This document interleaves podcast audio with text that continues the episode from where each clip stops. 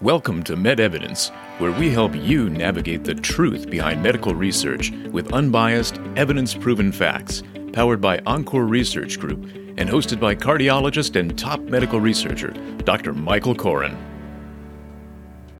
My name is Doctor Michael Koren, and I'm delighted to be part of another episode of MedEvidence with my colleague, Doctor Dennis Leahy, who's talking about his own experience with lipoprotein little a.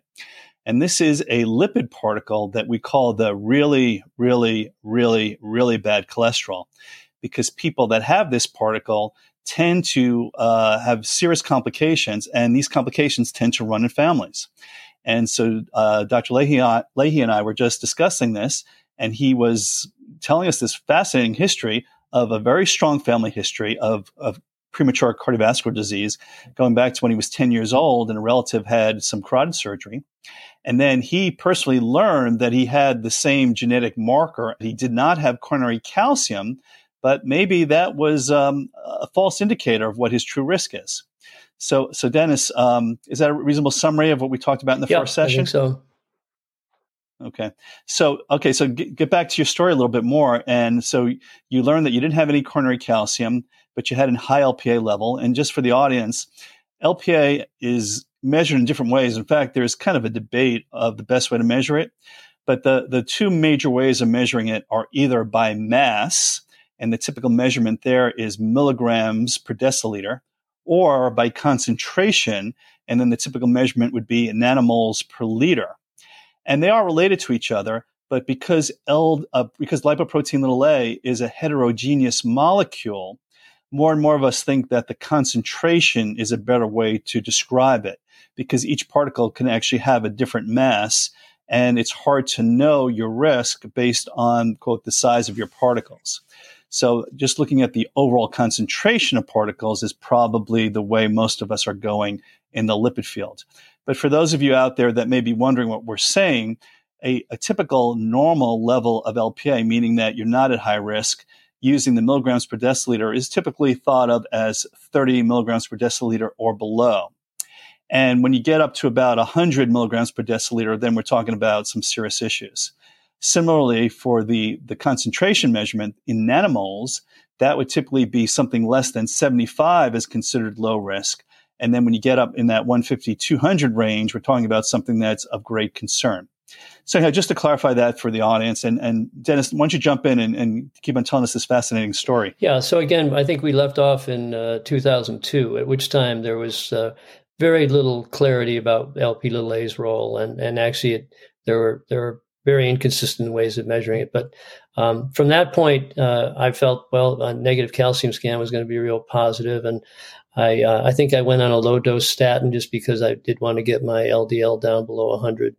Um, but, you know, felt pretty good about things. Um, and did the statin change your L P A? I didn't all? really repeat it.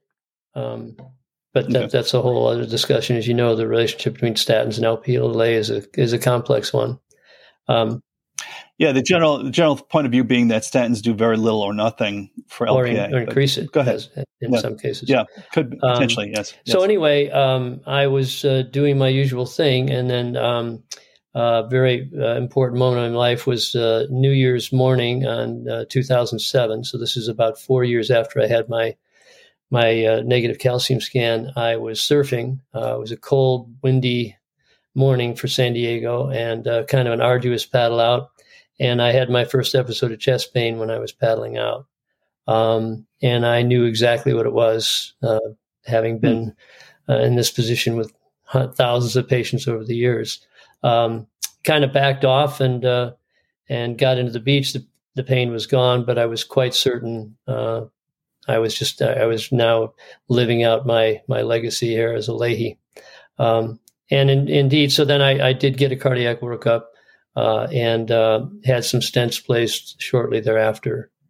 Um, What was your anatomy? Uh, describe for, if you So, yeah, to, it was um, mostly two-vessel disease. My right coronary looked pretty good. Mm-hmm. I had um, mm-hmm. L A D disease that was fairly significant, and circumflex disease that was moderate. Um, so the so so for the for the non-cardiologists out there, you, you have three major coronary arteries, and if um, uh, and you have a left main coronary artery, which which bifurcates by and large into an L A D, left anterior descending, in a circumflex system. And depending on the location of blockages and the extent of atherosclerosis, we make decisions about intervention and prognosis, et cetera. So uh, uh, De- in Dennis's case, he had two vessels that were blocked in disease that I, I assume were treated with stents. They were. And um, so uh, th- that's when the story gets even more interesting, uh, particularly for me as an interventional cardiologist. I'd placed thousands of stents at this point. Uh, three months after mm-hmm. my stent procedure, I was surfing, same beach, same situation, had chest pain again. Uh, record. Was that your, is that, is that standard cardiac rehab in San Diego, is, is surfing? It is for me. Yeah. uh, and so sure enough, uh, I had restenosis in, in one of the stents. Mm. Um, the other one didn't look too bad at that time. And we decided to stent within the stent with a different, uh, a different coating. With, these were drug eluting stents. Um, so, so just again, for clarification for, for the, the lay folks out there, not the Leahys, the okay. lay folks. But um, uh, when you have restenosis, what's happening is that there is a biological phenomenon where the stent, which is usually a little piece of plastic that gets expanded in the artery, becomes blocked up, uh, typically through this proliferative process uh, that we now control better with certain types of stents and with using certain drugs after stents are placed. But one of the questions is, if you have this milieu of L P little a, are you more prone to have this phenomenon where your stents actually get clogged up very quickly after the initial procedure? Well, uh, you might guess where the story goes from here. Uh, three months, three um, months later, surfing, chest pain again. And at this point, oh, really, um, not only uh, was there some stent restenosis, there was progression of disease, uh, you know, uh, Uh, on either end of the stents, oh. and, and actually kind of encroaching the left main. Um, now, were you were you on high doses of statins? Yeah, at I was this on a high dose of statins uh, and you know dual antiplatelet mm, therapy. And um, so that would mean, just for the audience again, that would probably be aspirin and Plavix, right, or Clopidogrel. Right. Um, okay. So now this is really getting concerning to me. I really felt, I mean, it was there's objective black and white evidence on the angiogram that. That, that this process is really kind of taking off. And uh, my own suspicions were that the stents were really, you know, an nidus for an inflammatory response, and my L P little a level was really, uh, really making me extremely vulnerable to that. Um, I had one more go around with stents, three months later, surfing, chest pain again. And uh, uh, so at this point, I had a fair amount of metal in my arteries. And actually there was a little progression disease in my right coronary, which was pretty much clean a year before. And so uh, I remember having that angiogram and uh, going over it with my interventionalists. And uh, I said, well, it's time to go to surgery for sure. You know, I, I was going to be handcuffing wow. my surgeons if I put any more stents in.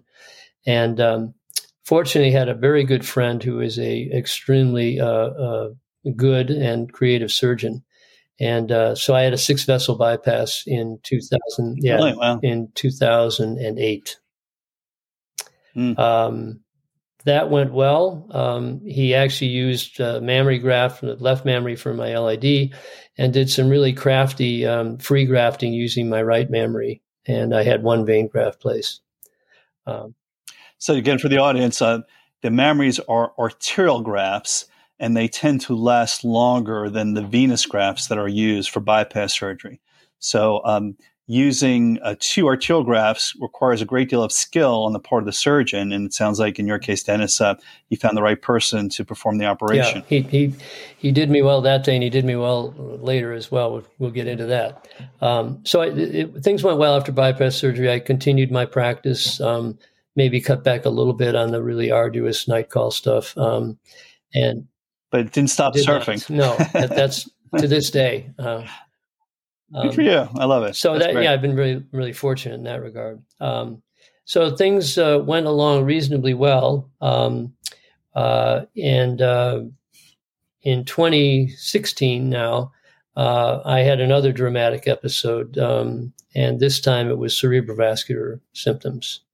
Uh, mm. I was home one evening, uh, sat down on my computer, suddenly developed a left-sided headache, looked at my computer screen, mm. nothing looked quite right, tried to describe to my wife what was going on, uh, and uh, missed a couple words. And I'd known at the time of my bypass surgery, they studied my carotids, and I had forty or fifty percent carotid lesions in both uh, right and left internal carotids. Uh, I had them checked periodically, and the left had progressed to about sixty or seventy percent a year before this night. And uh, hmm. the first thing, as soon as I had trouble speaking with my wife, I knew that my left carotid was in trouble. And um, right. went to the E R, uh, was a stroke code. Uh, and um, I had a really large lesion in my left carotid that had already embolized a couple of places. Yikes. Yeah. So mm. T P A uh, in the E R mm. that night. Uh, re- Which is a clot buster. That's a clot buster that can be used for an acute right. stroke. Um, and after the longest night of my life, was transferred over to the hospital where my good friend who'd done my bypass surgery uh, did a carotid endarterectomy on the next uh, on me the next day. Wow. Wow. And that, that's an operation to clean up the carotid artery and establish full blood flow. So tremendous. Right. Wow.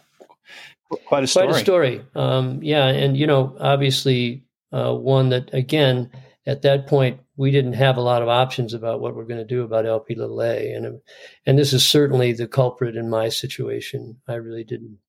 Were, were other risk factors managed? Your blood pressure was pretty I good never during had any all issues this? With or? Blood pressure, always at ideal weight, um, no diabetes, uh, never a smoker. It was, uh, it was pretty much L P A little a, and then perhaps not perfectly ideal L D L, as I said, with my two thousand two readings. And and you mentioned something about inflammatory parameters. Uh, what was your C R P? Do you, do you recall that, or was there any evidence of ongoing so inflammation? So I had that checked, as I said, first time in two thousand two. And again, we had no idea what it meant. I, I don't remember how elevated it was. I really don't recall rechecking it because I, I didn't know what I would do about it anyway. Um, sure. Yeah, there's some controversy about that, but just curious if there was any other trackable parameter to, yeah. to show that the inflammation was... was really an important factor right. for you. Um, so anyway, in, in, after the, the, the C V A, um, I think you probably know Sam Samikas, who is uh, at U C S D. I do. And um, yeah. uh, I... Very well-known, extremely well-known L P A researcher, right. uh, brilliant guy. Uh, Very nice fortunate guy. to cross paths with yeah. him. So uh, so I saw mm-hmm. him in two thousand seventeen, the year after the C V A. Uh, to see what, if anything, um, he, you know, was on the horizon that, that might kind of get in the way of this momentum that I had that was pretty, pretty worrisome. Yeah. In the next chapter, we'll talk about the therapies for L P A, including the therapy that you chose. Thank you for listening to MedEvidence, the truth behind the data. Please hit the subscribe button to stay up to date on our weekly releases.